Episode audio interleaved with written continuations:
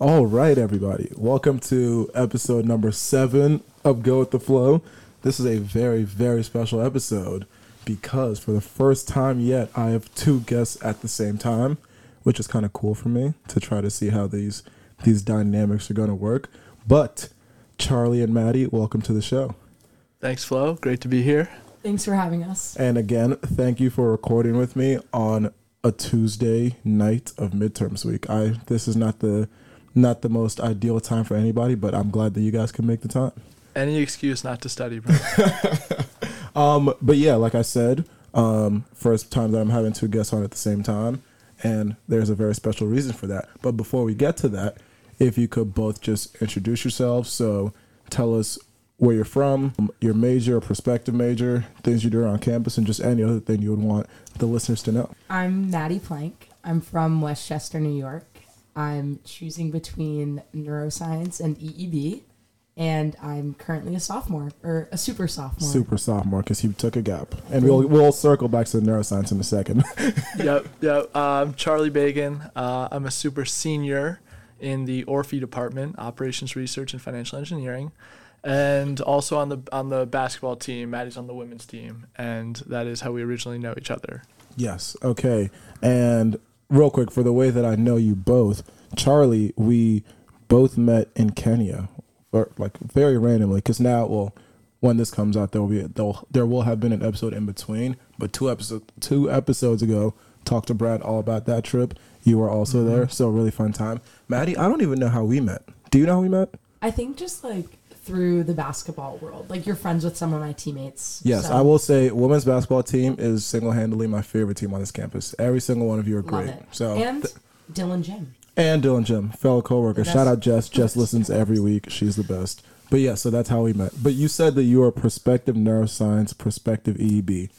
Where are you leaning? As a current neuroscience major, I will be here to impart any wisdom. But what do you, what are you thinking right now? So I've been told nothing but great things about EEB and nothing but like average things about neuroscience. so I think EEB with a certificate in neuro is what I'm leaning towards at the moment. What are the average things you've been told? And you could be honest. It's okay. maybe like a little cutthroat because of like pre-med folks. Um, Are you pre med? no, Okay. no, I'm just chilling. Okay, so I Um, will say real quick, I am not pre med either, so I feel zero competitiveness in- or competition with anybody else. So that should be moved from the okay to the okay. This is good now. I've also heard that it's just like not as supportive of a department. I've just heard unbelievable things like EEB, you get to travel everywhere and everyone loves one another and the professors are awesome. So maybe it's just the fact that I haven't heard much about neuro. okay, fair enough. And honestly, I want to. this is bad. I should be here speaking to how great neuro is, but it sounds like you're already sold on EEB. I'm not sold. I'm not sold. Okay, well, for me, I chose neuroscience. I've never actually gotten into this, but I was so I started CBE pre med, dropped pre med. I'm very vocal about how much I don't like pre med on this podcast.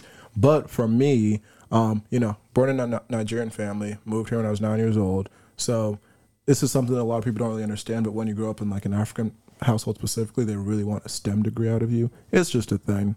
We don't have to talk about it. So for me, it was about trying to find the best compromise between what my parents would accept and what I would want. And so that was neuroscience. So I feel like I'm not necessarily the best advocate for neuroscience, but I will say it's it's been cool so far. And I yeah, I'm not really doing a good job. But so yeah. Good to know. Good go- to- we can we can talk more after. Yeah, we'll talk more after. So, the reason that I decided to have you both on here at the same time is because you both took gap years, which I'll ask you about in a second, but you decided to bike across the entire country, which is one of the coolest things that I've seen done. Um, but again, like I said, we'll get back to that in a second. But first, could each of you just explain your decision to take a gap year? Yeah. Um, so for me, it came down to probably three things. One, wanting to play my senior year of basketball here, and um, wouldn't be able to do that if I graduated.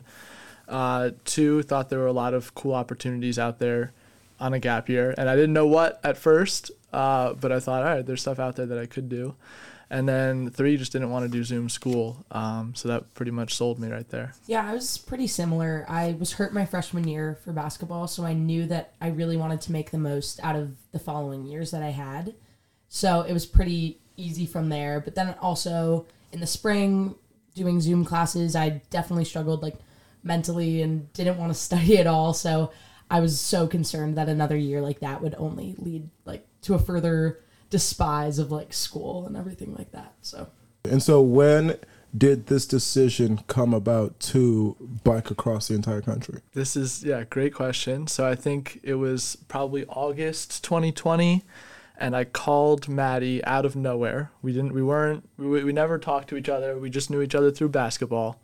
And I really liked her internship that she did last summer and so Which I, was? I was interning for Oregon Sports Angels, um, which is like an angel investment group like based in Portland. Um, a basketball alum is one of like the leaders of it, and she's the greatest human on earth. Kate Delhagen, if you're listening. Shout out. Well, send it to her and she will listen. Yeah, Shout out she's to a you, stud, Kate. like the best. Um, the best, huge supporter of ba- Princeton basketball and us. And so I wanted to talk to Maddie about how it was. And so I called her and we talked for a little bit about that. And then we were both like, well, we're probably taking gap years. What are we going to do? And I said, well, a mentor of mine suggested I bike across the country. Or he said that's what he would do. He said that's what he would do. And I said, that sounds awesome. I don't know anything about it, but I kind of want to do it. And I said to Maddie, does that sound crazy? And then she responds, I was just like, that's what I've wanted to do my entire life. Like it, it was literally on my bucket list before that conversation, and I just needed someone to she, to hop on board. She sent me a screenshot from like 2018 notes on the iPhone. Four four things on her bucket list at that point, and one of them was bike across the country. So she's been wanting to do this way longer than I have. What are the odds? That is the coolest thing that I've ever heard. Because you could have hit anybody up. Anybody. You could have hit anybody. And the one person you hit up was like, I've actually wanted to do this the whole time. The first person I told about this idea was Maddie, who I didn't even know. We weren't friends. I, I'm just saying it straight up. okay, so then getting into. Okay, so how long did it go from that first initial phone call to actually deciding, looks like we're going to bike across country? What was that process like? I think I was so pumped. I was like, "This is happening!" Like I was, I was not about to let him back out. Um, so I don't know. You can touch more on like when we started organizing everything, but I think we were both on board from the start. Yeah, I was on board in theory, but I didn't actually think it was gonna happen. And we've talked about this, and I was like, I I didn't know even know if it was if this was a joke until like the day we were driving out to the ocean to start. But we started planning a route probably in October of 2020, and I was super neurotic about it. I was like going through every little road. I was like, we're, if we're gonna do this, we're gonna do it right. And then Maddie was on top of a lot of the gear coming into the beginning of 2021, and it kind of all came into place. And if you want us to go into more detail there, but for real, I was I was kind of thinking this might be a joke, all, like all the way up until we actually started. I'm surprised he says that because he was crazy. We had an Excel spreadsheet. This man found a campsite in every single town. He went across the United States like 60 miles like every day because that was Yeah. like the original plan and just like found a site and would put it in and like I was just flabbergasted that this kid was like not thinking that it would happen. Like, he put in so much time. And this podcast is for going into detail. So, yes, you can go into whatever details you want about figuring out the actual logistics. Did you Google what is the best route to bike across America? Like, how did you exactly get into finding out the exact route that you want to do? Because, funny enough, one thing that I want to do, which has also been on my bucket list for a while, definitely not biking, but mm-hmm. it's a cross country drive across the country. That's one of the first things, one of the biggest, like, initial humps is like, how do I even decide what route I'm going to take? Like figuring out the logistics is probably the hardest part. So I am actually intrigued about how you figured out all that. Yeah, for sure. I think driving across the country would be sick as well, just for all the sights you're gonna see. But so there's there are actually weirdly enough a decent amount of people who bike across the country. I, I had never heard of it, but a lot of people do it. And so there are kind of some common routes. There's the northern tier, which goes up the- like way in the north of the country, and there's the southern tier, which is basically hugging the southern coast. And then there's like Route 66, which is kind of like a Chicago to California, whatever there are a lot of kind of cross country routes and then there are smaller maybe like three to five day routes that you can find. And so we kind of knew approximately where we wanted to go jersey shore pass through princeton say hi to our friends and then go through pittsburgh chicago the uh, the black hills in south dakota and then eventually yellowstone and out to seattle. Those that was kind of the broad outline. And so i spent weeks like looking at each individual road in between and kind of saying like, does this look like a road I would ride on? and and now Google Maps, just looking at everything, 3D version. Like, what is this? Look safe. Yeah. I swear we got out we got out to like Ohio and I was like I recognize this I've seen this on Google Street View before um, and, I, and I will say that it ended up being completely useless almost all that stuff I did because what we realized was something really cool about a bike trip a bike tour you, is you can do anything you want any day you know if you're feeling good you go 100 miles if you're not feeling good you go 30 um, I forgot about elevation. I forgot to take into thing, a lot of things into account. So all of my excessive planning helped in some ways, but we ended up kind of scrapping the route and going day by day, throw it in Google Maps on our phone, and just let Google Maps take us. Also, you guys decided to make it a fundraising effort. Two questions: How? Why did you decide you wanted to incorporate that? Um, and how did you decide on the foundation that you eventually decided to fundraise for?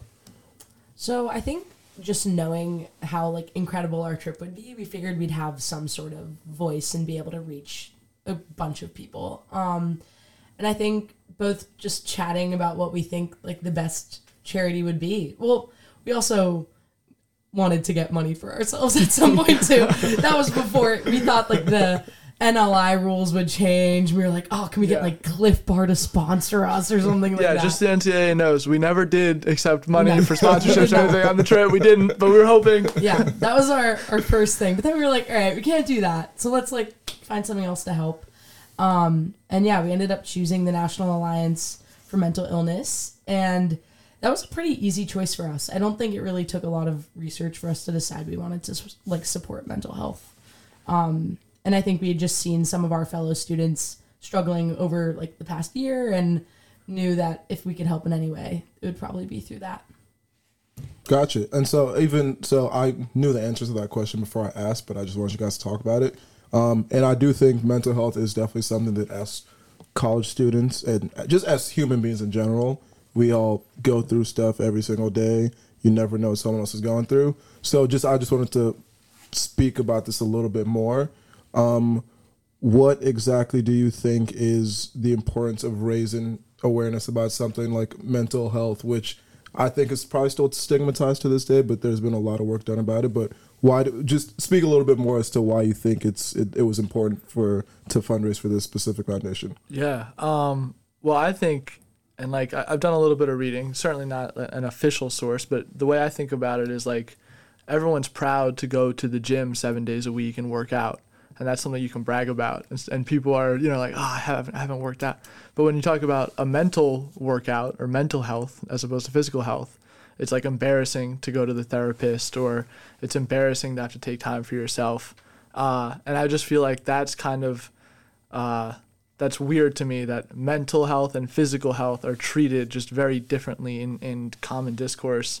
Um, so I thought, you know, or we both thought, and everyone talks about mental health, but if you just talk about it more, maybe all of a sudden it, it could become cool. I could foresee a world where it's like cool to be spending time with a therapist once a week. And it's like those people are kind of looked up to because they've got stuff in order and, and they're working through whatever they need to work through.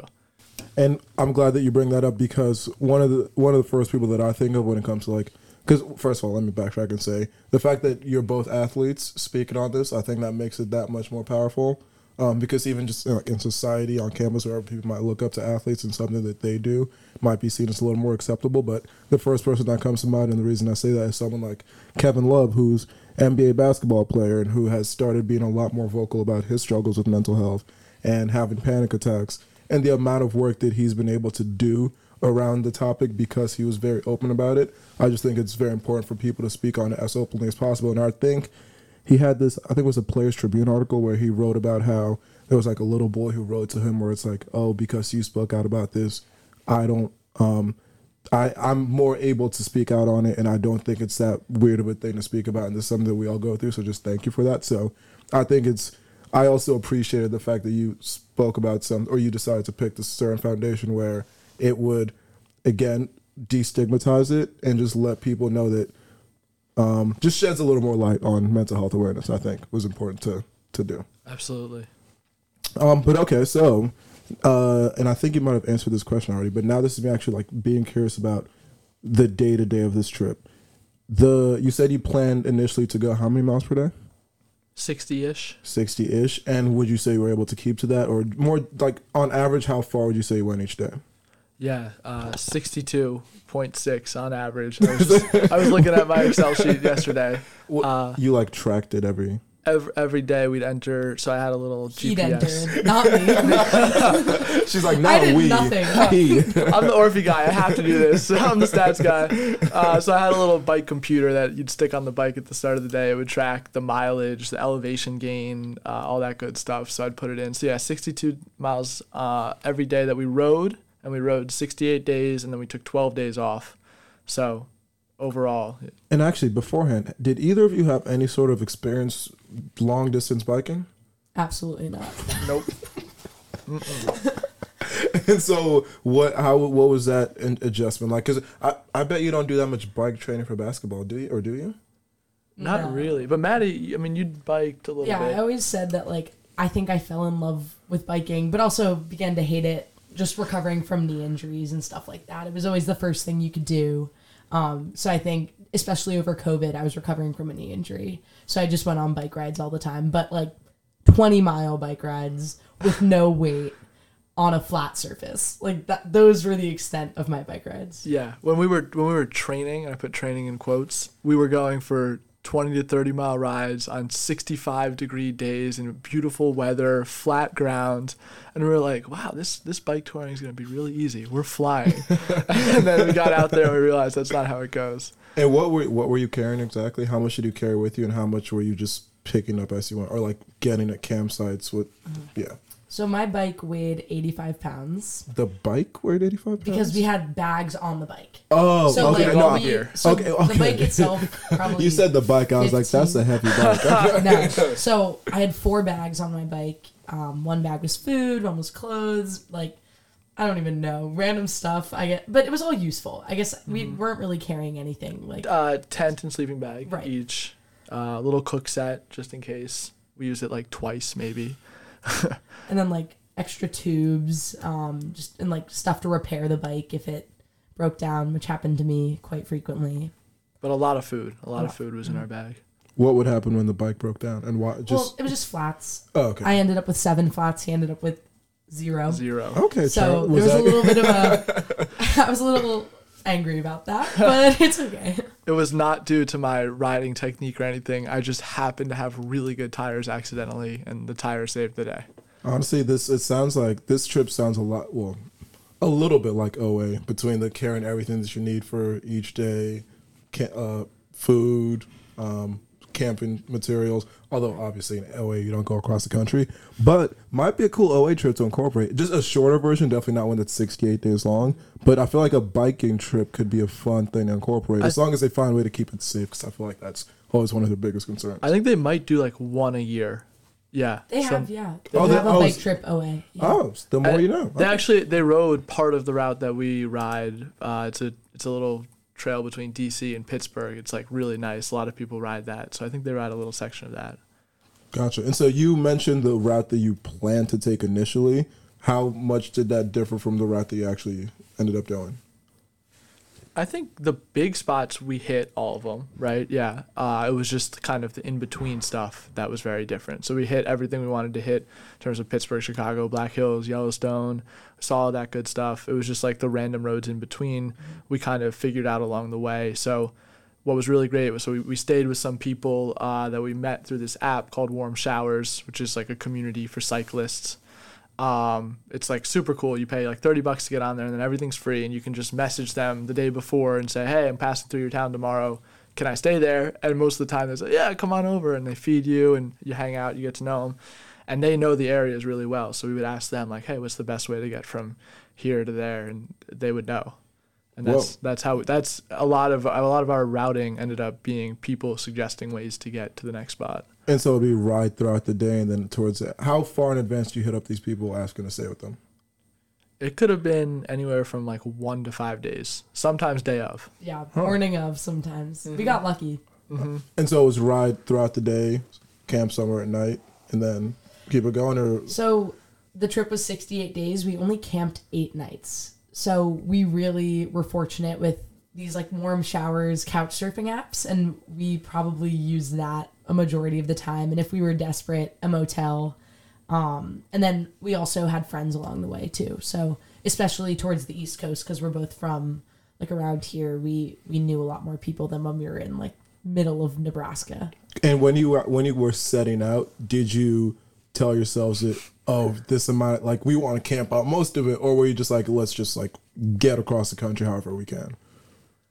It wasn't even like wanting to camp. I think we just thought that the middle of the country or the west, like western United States, we thought it was nothing. The like, Midwest. just like no, like Montana, like Anywhere I thought west of anywhere yeah. Iowa. oh no, I still I still think there's nothing over there, but I guess Yeah, y'all so can tell me otherwise. I was so scared. I was like, we're gonna go days without seeing people. We're not. We're gonna run out of food. Uh-huh. We're gonna have to camp like on the. si- I I literally imagined we'd have to climb a mountain for like three days and just camp on the side of the mountain. I really thought that was gonna happen, and it was nowhere. Like not even close. We we always ran into people. We always had enough food.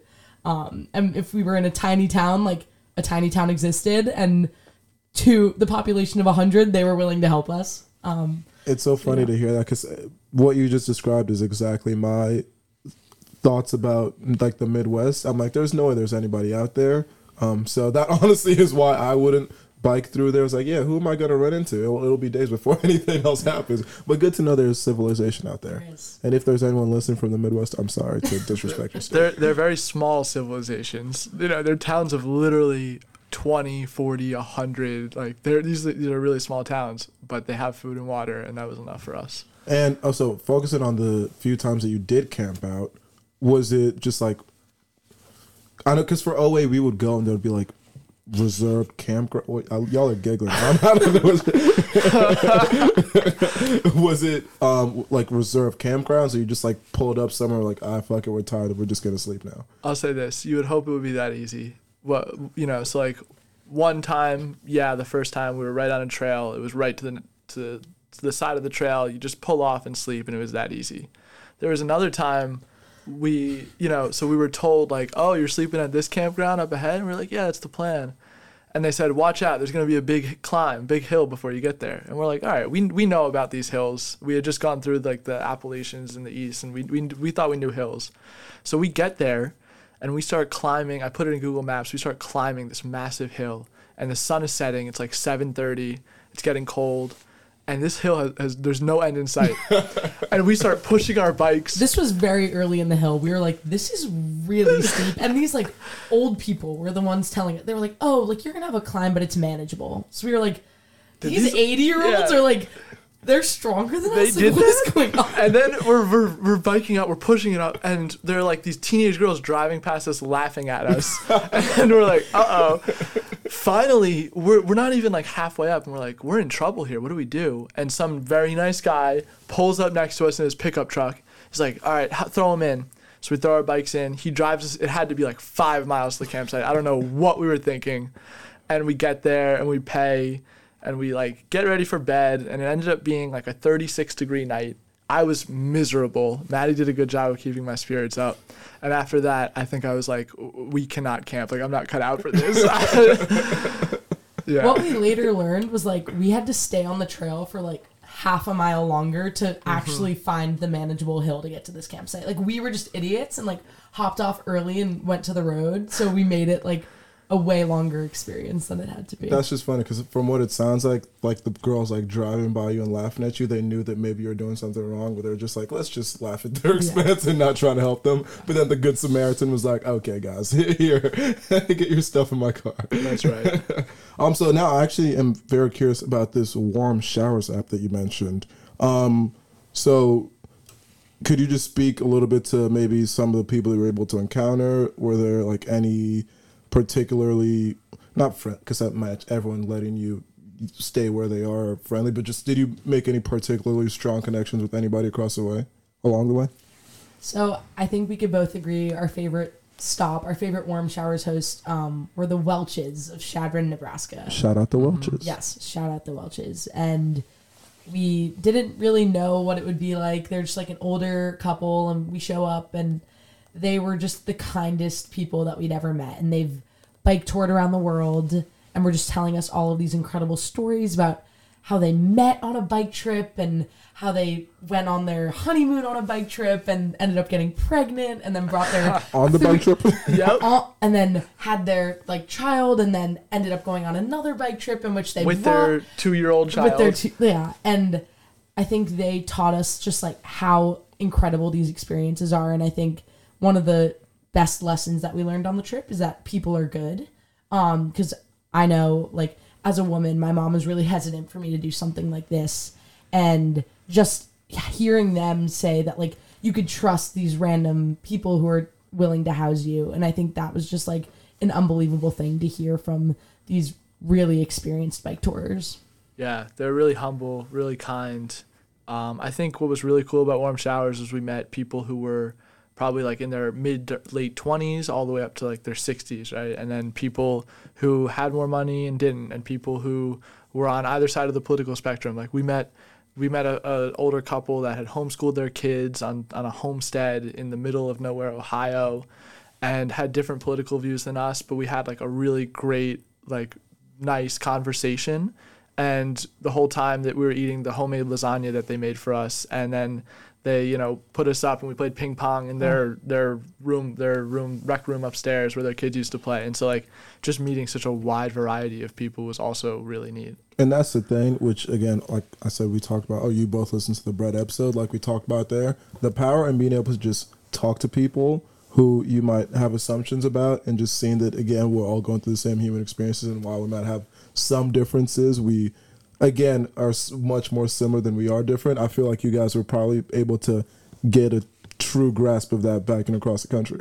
Yeah, I, and I was in Kenya as Flo mentioned, and that was one of my favorite parts of Kenya. Um, and I think a lot of those same themes that Brad was talking about, how like I, I loved what Brad said. One of his professors told him like everyone's just kind of living their life. Like I think that's very true to some extent. Um, and uh, what Maddie, what did you text me? What was the quote you texted me yesterday? Do you remember? Um, Put her on the spot. Come yeah, on, yeah, shoot. It's because I don't remember it. No, what was it? literally today. This morning I texted him. You can pull out your phone and read it. Uh, yeah, yeah, pull it out. I I because I, I think oh oh you know what it was Brad said something about like it's great to travel abroad because uh, it kind of opens your eyes to like different living experiences something to that effect hope I'm not twisting your I words think it Brad was um how he said like some people say, "Oh, you need to go abroad in order to learn about the There the you go. world." And I was like, "That's not true. We did it, and we we learned so much about the world through these tiny towns and like through these random people that we met along the way." And I think it made me not like just feel like so happy that we chose a really humble way to travel and we were like so like self-reliant and i don't know i think you know what you know what exemplifies that Merriman Nebraska Maddie loves this story I think you I should tell love it this Maddie story so much. Um, so we had just biked. Like I think Merriman was the one of the only towns we had gone through that day. Maybe we hit like one other town. It was a 65 mile ride. yep northern But- Nebraska no towns up there Yeah, no towns up there, but every 65 miles or so, you'll find one. Um, so we show up and we're biking into town, and all of a sudden we see a big sign for the Merriman Dance Hall, and I'm like, "This is sick! Like, are we gonna go have a dance party? Like, what is happening?" old timey dance hall like it, it's like an old barn surrounded by surrounded by cowboys, like people in cowboy Yep. hats Like and cowboy cow- boots. nice. And I was like, "This is a movie. I'm I'm having a blast. Like this is amazing." And right across from the the dance hall was the town park, and in Nebraska, it's legal to to camp there. So we like set up our our tents and started cooking our beans and rice over our stove, and all of a sudden, this guy. Taylor Katie? Taylor Katie mm-hmm. walks out and he's like, "Hey, like I'm having my graduation party in here. Like you guys want to come in?" And we're like, "Oh my gosh, of course." so it turns out he's the only kid from Merriman graduating high school. A graduating class of one. But it's like one so all because these towns are so small, it's like four of these tiny towns have to come together to form a school and the it's like 10 kids in a grade and ridiculously small. they each they each have like a banner on Main Street celebrating them because there's so few of them it's crazy So we go into like this graduation party and we're sitting there and we're just talking to like these ranchers of Nebraska and we're learning about their lives and how they're literally like fending for their lives. Like their their jobs pay absolutely nothing. Some of them are working day to day.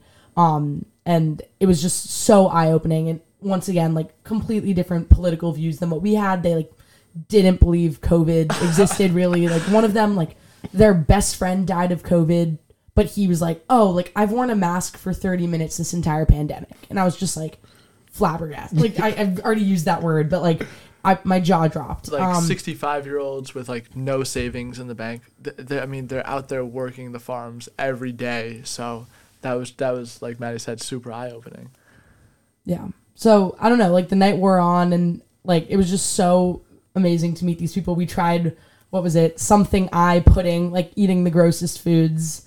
Um sorry to, to shit on them. But then They're not going to listen. Yeah. Or, you know, hopefully. Maybe they will. Maybe they will. Hopefully, the podcast gets big enough one day that these people, you said Merriman, Nebraska. Merriman, Nebraska. In Merriman, Nebraska. And what was the name of the single graduating guy? Taylor Katie. Taylor Katie. Maybe he'll be listening. Who knows? So then like I don't know, we were about to leave, go to sleep, and like the parting words that I'll always remember, it's like eat beef. That's what they because all they did was like herd cattle for their for their livelihood and like there are no vegetarians in No nebraska vegetarians. Not single one. Wait, how was the graduation party? Was it lit? um there wasn't a lot of dancing in the dance hall. Oh, that's a little disappointing. Yeah. yeah Yeah. And I think another funny thing that I, I put in my blog post was that Taylor was wearing a hat that said, My guns are not your problem. And I think that's like only something that you'd find in small town Nebraska. Um, and how memorable. Maybe I should have like bought his hat off of him or something like that. just for the memories. But Oh, actually, Yeah. on that topic, did you guys try to collect any sort of like souvenirs along the way or anything, or try to try to like remember each little spot? maddie had you had stickers for your bike Oh, I tried to do it for every state, but ended up like only getting them in like touristy areas. we got some postcards i think that's something we could have done better like next time i go on a bike tour hopefully one you day plan on do? You want to do it again? Uh, of some sort. We've talked about a lot of different ideas. We've heard Europe is great for bike touring. There's a lot of like there's a lot of places out there where you could go on smaller bike tours. Doesn't have to be across the country.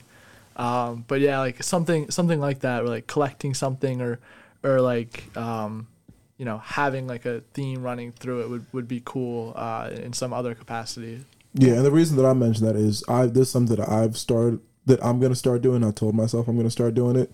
Is well, wait, I don't want to say. Every time I catch myself about to say post COVID, I'm like, yeah, we are we are still in COVID, but post the world open. Let me say post vaccines. Okay. Now that I'm traveling a little bit more, my thing that I want to do everywhere I go is like get a shot glass of the place that I go. So I went to the DR, um, like right after school, right after last year. Got a shot glass. Going to Nashville next week.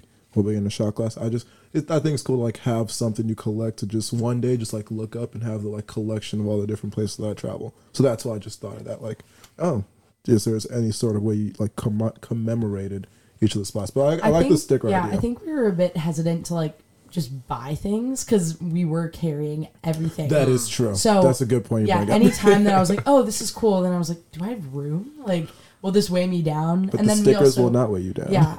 Um, and then I think like we we took a basketball shot in every state and ended up like just recording it and posting it. And I think that was like just a great way to commemorate like every place that we we traveled to. Gotcha. And that was a question that I was going to ask. But was there was that the only way you incorporated basketball, or was there some other way you were able to try to keep yourselves going? Because you are both varsity athletes. Yeah, I mean, it was Maddie's idea to bring the basketball. I was planning to take two months off, um, but Maddie Ball is life. Ball shows is, up. ball is life. shows yes. up first day with her basketball and she really goes nowhere without a basketball she is the biggest baller out there um, and so yeah we, we played basket we took these shots. We also like got to visit the the hoosiers gym in indiana I like saw that on the Instagram. that was really cool. uh, we would on days off we'd go Maddie, Maddie would drag me to like a local court and we'd like shoot around for 30 minutes. Sometimes we'd be like in our bike cleats which are like like you can't even move in them and we'd be out there with our bike shorts and looking super dorky like shooting around. Uh, so it was like a great break from the biking Gotcha. Um, and so this is kind of like trying to connect all these different pieces together. But what would what for? And this is a question for each of you. If you haven't already said, which would you say was your favorite location, either city or state, along the journey, and why? Hmm.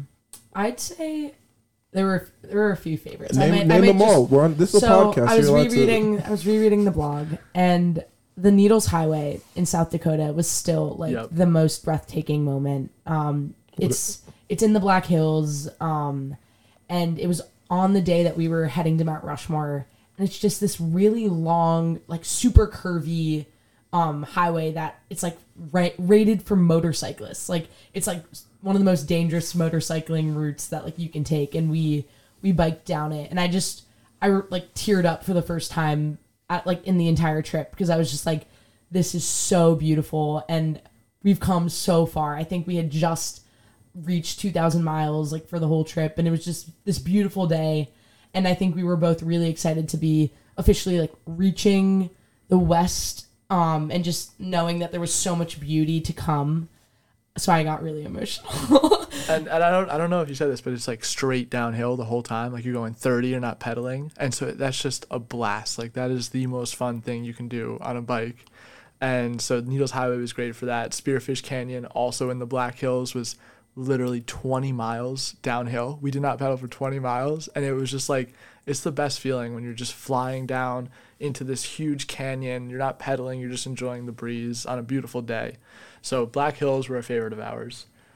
Um, I really liked Washington, like almost a cop out, but like the last day was one of the most beautiful rides. Uh, just on the border of Olympic National Park in the on the Olympic Peninsula in Washington, and it's just like like there's the only rainforest I believe in the United States is like just south of there, but it was very rainforesty, very green. We passed, we like biked around this incredible lake that had it was like the bluest water, Lake Crescent. And I mean, not only was it the last day, so our spirits are like super high, but it was, I think it might have been the most beautiful trail we were on. I was about to say, and I'm looking at both your faces right now, and you, you're like being taken back to that moment, Yeah. and it's so cool to see. Yeah, the fact I- that nature brought you to tears, it's kind of beautiful. I look through photos like way too frequently, and every time I'm just like, I can't believe we did that, and I can't believe the water was that blue, and I just want to jump in it and be there again. Kind of on that note, you said that one of the reasons that you enjoyed, um, what was the name of the something stick? Needles Highway. Needles, Yeah, what, I don't, I don't know where I got that from, but the reason you enjoyed it so much was because you got to see that you were finally making progress. You were hitting the West Coast. Um, were there any points along the way where you thought you might not have finished the trip, or what would you say? If not, like, what would you say were the hardest parts of the bike ride, and how were you able to overcome those difficult moments? That's I'd a say- great question. Yeah, Thank you. I think we generally agree that like the first two weeks were the toughest. Um, just like the Appalachians were like nuts hills wise, and like the fact that neither of us trained did not help. Um, and just like when you get out west, like the mountains, it's like you go up for a while, you come down for a while, and it wasn't you just go slowly. But then like when we were in the east, it was just up and down, up and down. It was so exhausting, and I lost feeling in my fingers for like the first three weeks. Was like questioning if I would ever be able to play basketball again. Um, and I think I was just really down in the dumps. We, I remember we got to Pittsburgh and we were staying at my grandmother's house. This was like day eight or nine. And when we got there, it was like all the forces were out to help us. Be like my parents, her parents, my my family in Pittsburgh. They were getting us massages. They were offering suggestions on the bike. Like it was like red alert because we were worried we weren't gonna make it. Nine days in, uh, and I think we settled into a groove. One th- one thing that I remembered like the other day was coming into the Black Hills actually in South Dakota. Maddie got a, like a bad flat tire, and we could not change it because for some reason like we had screwed on the the wheel too tight. We could not get it off. We had some random guy come in with like his power tools. He couldn't get it off. So for like an hour and a half, we're stuck. And eventually we, we get going and the sun's setting and we come into Wind Cave National Park and there's buffalo like within 100 yards of us right off to the side, which is beautiful. But then Maddie's tire goes flat again. And so we're walking through like and the buffalo are crossing the street now right in front of us. And It's like Kenya all over again, except I was- giraffes. literally yeah.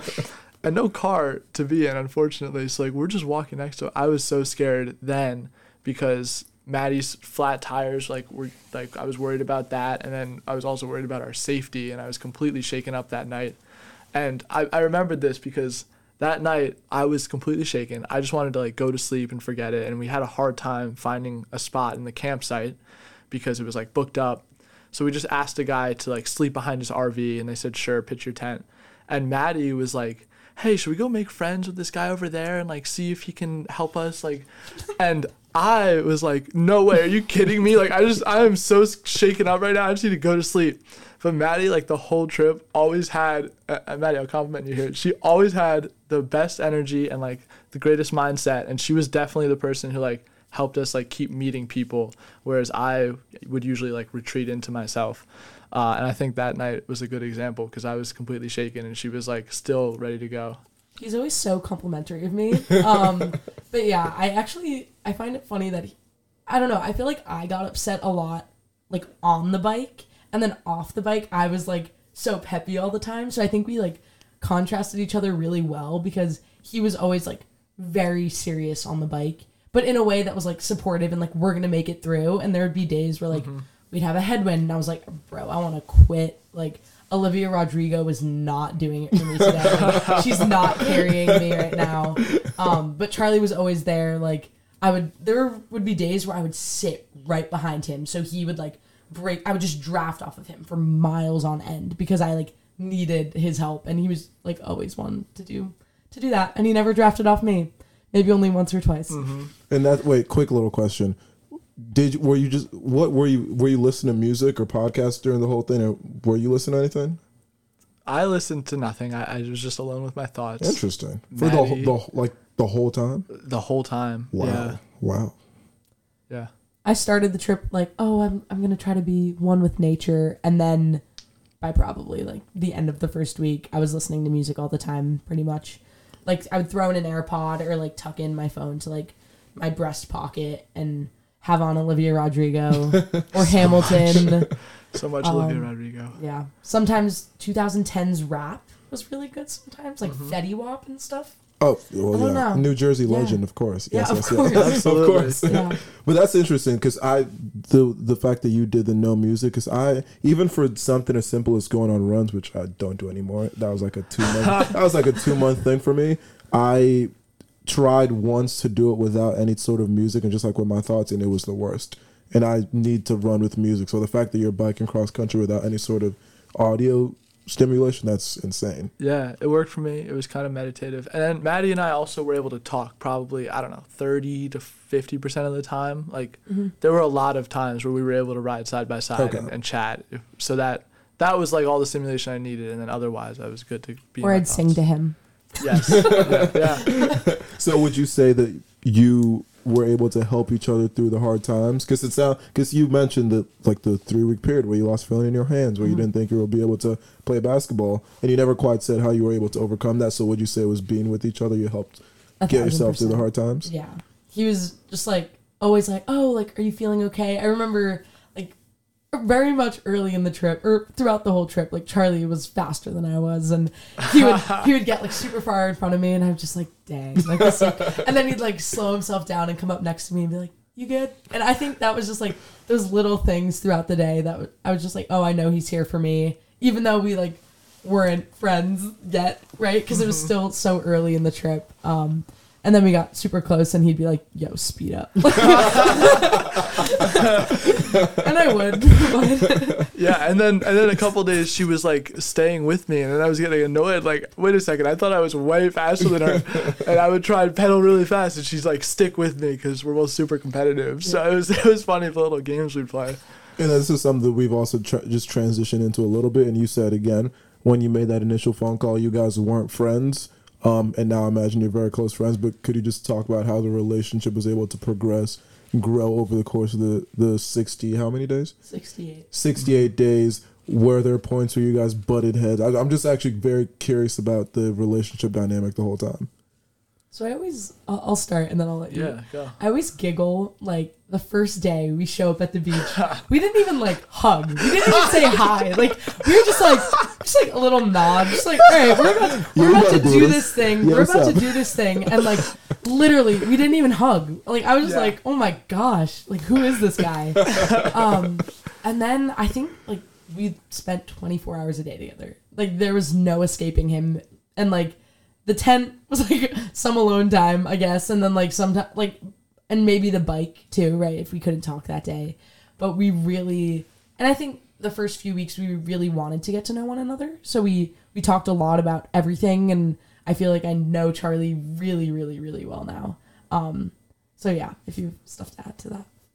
Yeah, I mean, I don't know. It is kind of crazy you're spending 24 hours a day. I think Maddie and I like would be friends even if we didn't do the trip together. So that's helpful. Like we we are compatible in that way. Like we get along well. We had stuff to talk about, and then we also have this crazy shared experience. I feel like, and we're both.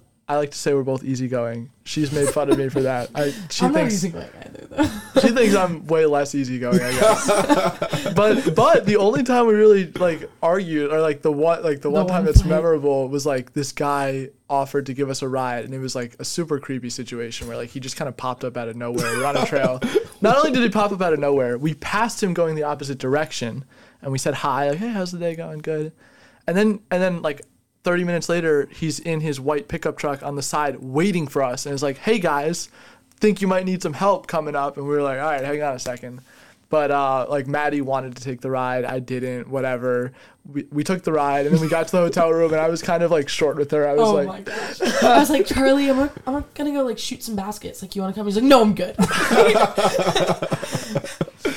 but we talked it through. Yeah. we were fine. that was the extent That was it. We really got along so well throughout the rest of the trip. That's actually insane. Just one little argument. That's actually pretty impressive for spending that much time together. Yeah. Because we remember this is something I I wanted to talk about with with Brad. I know on- where this is going. on Kenya, but the way that so it was like there was our there was like a group of 13 of us and then there was the the global sam kids but especially within our group of 13 the way that arguments and fighting and everything will spring up out of nowhere solely because we were spending so or at least we thought so much time around each other because there was no escape from each other. It was like sleeping in the same rooms eating all our meals together going every single place together. And so because of that i always say if there were reality tv cameras following us around that summer would have been the most entertaining there show was to gold. watch. There was gold there. And so we had so much bickering, so much fighting for no reason. So I just assumed that you two would have had similar experiences. I Yeah. think because it was just the two of us, like I couldn't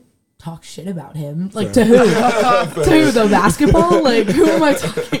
So I think we just had like if we had anything to say, we would say it to one another, and there was never a secret. Or maybe he was talking about me to like his his mom. I don't know. no. Flo, I was waiting for you to get into some of those interpersonal things. That's but the thing. Like, and I said that at the end. We actually we that episode was an hour ten minutes long. We barely scratched the surface of things to talk about. But mm-hmm. yeah, it's it's fine. we should have had one of the global Sam Sam documentarians do a documentary on the, the group We there. should have. We should have. Or just get one of them back here and just have one person from each group and just actually talk about that. That would actually be insane. Those dynamics were actually hilarious. We were so childish for no reason. It was like Matt. We'll tell. Like, well, we don't need to get into this now, but it was the most drama and the big nonsense for no reason. And that's why it's so funny because like Fia, like Fia, shout out Fia. We came back because Big I shout out Fia. She just turned 22, yes, happy belated Fia. as But- well as our host Flo. Yes, my just birthday last was week. actually this time last week was my birthday. Yes, uh, well, not when this comes out because Mm-hmm. this is coming out, whatever. But we came back and I was literally told like, like, what were we arguing about? She was like, I don't know. Just, Just, too many big personalities, just all locked up in a room. in the middle of yeah, middle of nowhere. northeast Kenya. Yeah, that was it. But okay, um, just a few concluding thoughts. Um, wait, actually, real quick about the blog. I didn't even know you did a blog. What could you just speak a little bit about that? Did you do it daily? Where'd you post it? What What was the idea behind that? yeah, daily on, on like a Wix site, uh, we would switch off. I would post one, she would post one, and we just wanted to like keep people updated, like basically our parents and our parents' friends. And then we ended up having like some you know random people following along, and it was just it was fun for us to get our thoughts down, and then like people really liked it, so we're like, yeah, let's keep like sharing what we're doing. Yeah, they were our biggest fans. I would, if I had a bad day, I was like, I know the blog's got me. and I'd get like hella comments like, Maddie, like, you are so strong. And I'm just like, let's go. So that in the Instagram were your way of documenting the whole trip. Nice, nice, nice, nice. Okay, so I guess um, just for the both of you, each of you, your biggest takeaways from from the trip. That's huge. Um, let's see. We t- Maddie mentioned good people. People are good. I think that's a huge takeaway. Um, I'll kind of go off of that and say like I feel like I have more sympathy for everyone's story. Um, and along that vein, really want to try and help people when I feel like I can. So like we had people pull over to the side of the road and like offer to get us lunch. We had people putting us up, all that stuff. Uh, that really had an impact on me. That's something that I want to keep doing, not just like one-off occurrences, but like make it kind of a, a daily thing. Like if I see someone who needs something, see if, if I can do something for them. Yeah, definitely the people are good. I think that stuck with me most. But I think just like little things like making sure your saddle doesn't hurt your butt. Like my butt hurt the entire trip. Um, yeah, and just like I don't know, trusting yourself, trusting the journey. I think like planning the trip very intensely would have led to a very different experience than what we had. I think just like having an open mind, I think you mean going with the flow. Go going with the flow. Yes, yes, the title works go so with the well. flow. I'm I'm sorry. sorry. No, I should have known. I should have known. Um, yeah, I think that was really it. And obviously, I'm happy to still be friends with Charlie. That's Aw. this thing. Well, okay. One last thing: the ice cream. What you said you don't want to talk about, but Mm. speak about We can talk. how ice, Oh my how, gosh. how you incorporate ice cream into this trip. when you're biking 60 miles a day, you can eat whatever you want. And for us, that was ice cream every day. So, like, literally, whenever we saw anywhere to get ice cream, we would stop and eat ice cream. it was so we ate at like some like really good places just randomly. We were passing through cities, and there were really Jeni's ice cream and uh, Columbus was awesome, and Molly Moon's in Seattle. But then also just like some random side of the road Heyman's Dairy Bar where I got an ice cream and like what was considered like a grilled chicken sandwich, but it was basically just like mush on, on like It was white bread. It was the nastiest was thing I've to say, ever it sounds seen. pretty nasty. But the ice cream was great. You can never go wrong with ice cream. Yeah. I I don't know. The love for ice cream persists now and we ended up like writing down or I guess I I noted every single ice cream flavor that we ate and mm-hmm. then we ended up rating them at the end of the trip and the company like who we were with while we were eating it and yeah, I think it was a really fun time.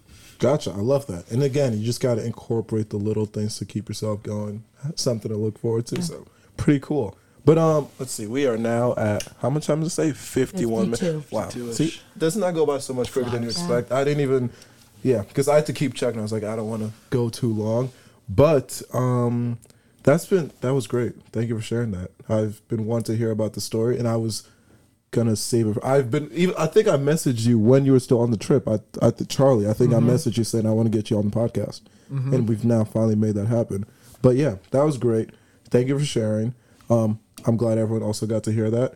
Um, do you have anything else you want to touch on about that before we get to the Tiger Confession section? I don't think so. Any I'd recommend everyone sto- go on a bike trip. Definitely. Yeah, It's everyone so on a much bike fun. trip.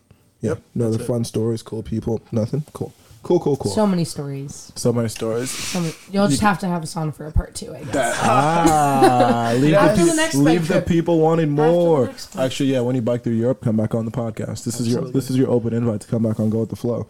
And how is this as practice for presenting next week? It was it was perfect. I think we've nailed our story. We got to go talk to all of Princeton athletic staff, including the new AD John Mack.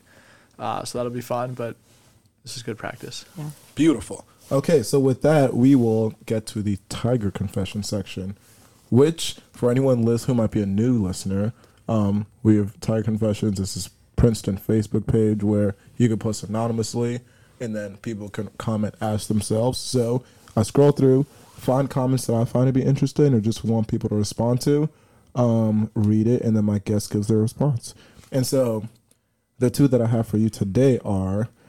Um, First one says, and it's not even a question, it's just like a. like- I'll just read it. It says, I would reach out more often, but when I reach out, I end up regretting it because the response is so half hearted, it makes me feel like I'm a bother to respond to. Oh gosh. What are your thoughts to that, Tiger? Why are you laughing? Yo, why are you laughing?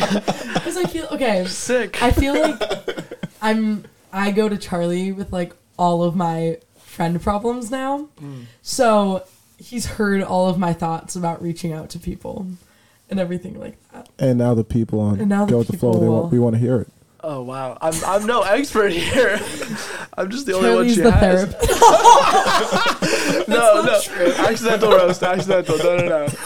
Um, I don't. Yeah, reaching out can be really hard, especially when you feel like you're bothering them. Totally. Um, I think there's two options. You could either just keep reaching out and like keep hanging out with them, and maybe they're just like bad at texting, bad at organizing, bad at logistics, all that. and actually when you're in person, like it's great. Or you need new friends, and Maddie and I have talked about like how to make friends because that's like something that's actually kind of a skill that How I do you make friends? well, yeah, I feel like you got to put work into it, especially as seniors now. Like it, it, it's different from freshman year when everyone just like is showing up and talking to each other. Like I think making friends is like going to study, going to eat, all that, but then like also like reconnecting and like inviting them to more like informal hangouts, uh, that sort of stuff. Um, so I feel like it would be really useful to like invite someone to a, like a dance show on campus or like you're hanging out with your friends in your room, just like have them over, that sort of stuff. Yeah, I agree. Charlie's been my wisdom on making new friends. But I'm a really big fan of like going on walks with people these days. I think we get really caught up in like constantly having meals with people and stuff like that and obviously you need to eat, but I think having like a one-on-one experience that's just like just between you two, no food in front of you or anything is like a really great way to connect. And I know texting's hard, but calling's good too, maybe. calling, FaceTime, all that is really good, and I really like that. And honestly, I picked this one because I feel like this is something that most people can relate to, whether or not they say that they can. Because mm. this is even something that I experienced too, where it's like I want to reach out to someone, but then I one don't want to feel like I'm bothering them, mm-hmm. or if they don't give a response, it's not what I'm looking for. I'm like, okay, do they not like feel the same way about the friendship or the relationship that I do? And so then I get in my head, and then I keep it, it just spirals into something else. Whereas if I just like send a text, it'll probably probably lead to a hangout and a conversation. Mm-hmm. Yeah. So it really is that simple. It's pro- people probably get it in their heads way more than they should. Um, so I would say if you want to reach out to someone, just do it, mm-hmm. and then I think the response will probably be better than you expect. And then if it's not what you expect it to be, again, don't read into what that means. Everyone has their own stuff that they're going through, and you know, might be too busy. But mm-hmm. I, especially coming off the year and a half that we've all had of just all being separate and not being together, there's no harm in trying to Yep. connect with as many people as possible. So just put yourself out there a little bit, and I think for the most part, people will reciprocate and don't get in your heads too much, like I tend to do sometimes. Yeah, everyone's realized the importance of connecting, and I feel like us all saying here, like we all feel this way, is like I don't know, Flo. You you've got a decent amount of friends. You've come off as an extrovert, I would say. You could say that. Yeah, like we play basketball. People might think that's like stereotypically cool, but like literally, we're all sitting here saying this is something we think about. Everyone's thinking it. For sure. You got to just do your thing and not worry about how it's going to be received. If you want to try and make a friend, I'd say go make the friend. Yes, sir. Agreed. And then the second one, and this is another constant theme that I keep bringing up, but I need. I think it's going to drive a point home after we make it. It says, I feel so stupid in this school. This is my dream school, but I'm not happy here. Also, please be less cocky about your Orgo scores. B word. Good for you, but learn to be humble. General thoughts. Um, so I actually feel I I don't relate.